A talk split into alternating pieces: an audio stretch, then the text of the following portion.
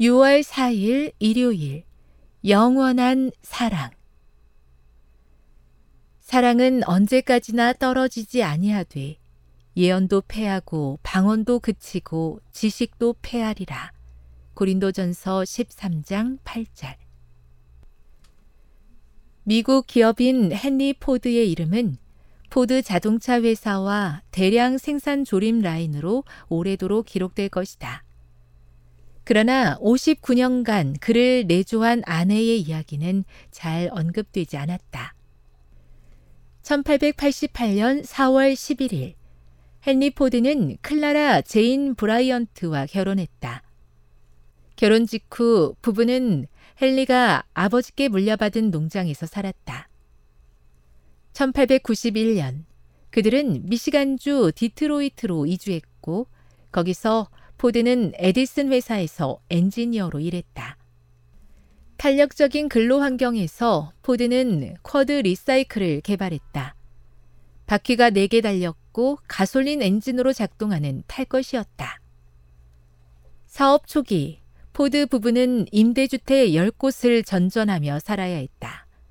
남편의 발명품이 성공을 거둘지 장담하기 어려운 상황에서도 클라라는 남편을 믿고 지지했다. 1896년 6월 4일 마침내 포드는 Quadricycle을 몰고 디트로이트 그랜드 리버 거리를 내달렸다.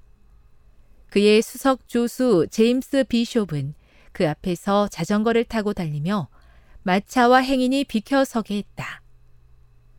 1903년에 포드 자동차 회사가 설립되었고 1908년에는 모델 T를 선보였다.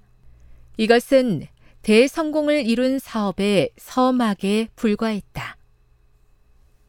사랑하는 아내의 도움이 없었다면 헨리 포드는 결코 그와 같은 성공을 거두지 못했을 것이다. 아내를 두고 포드는 이렇게 말했다. 만약 내가 인생에서 대단한 것을 이루어냈다고 생각하는 사람이 있다면 그들은 내 아내가 위대한 조력자였음을 기억해야 한다. 아내 없이는 여기까지 이르지 못했을 것이다. 아내는 늘 나를 믿었고 내가 시도하는 모든 것을 응원했다. 1940년에 제임스 본이 앞으로 하고 싶은 일이 무엇이냐고 묻자 포드는 일말의 망설임도 없이 아내와 함께 지내는 것이라고 답했다. 포드 내외는 자동차 산업을 시작했을 뿐 아니라 견실한 부부 관계를 유산으로 남겼다. 참된 사랑이란 격정에 흔들리는 불안정한 감정이 아니라 조건 없는 헌신이다. 재림 교인들의 결혼이 이와 같은 조건 없는 사랑으로 이루어지기를 바란다. 사랑은 언제까지나 떨어지지 아니하되 예언도 패하고 방언도 그치고 지식도 패하리라. 고린도전서 13장 8절.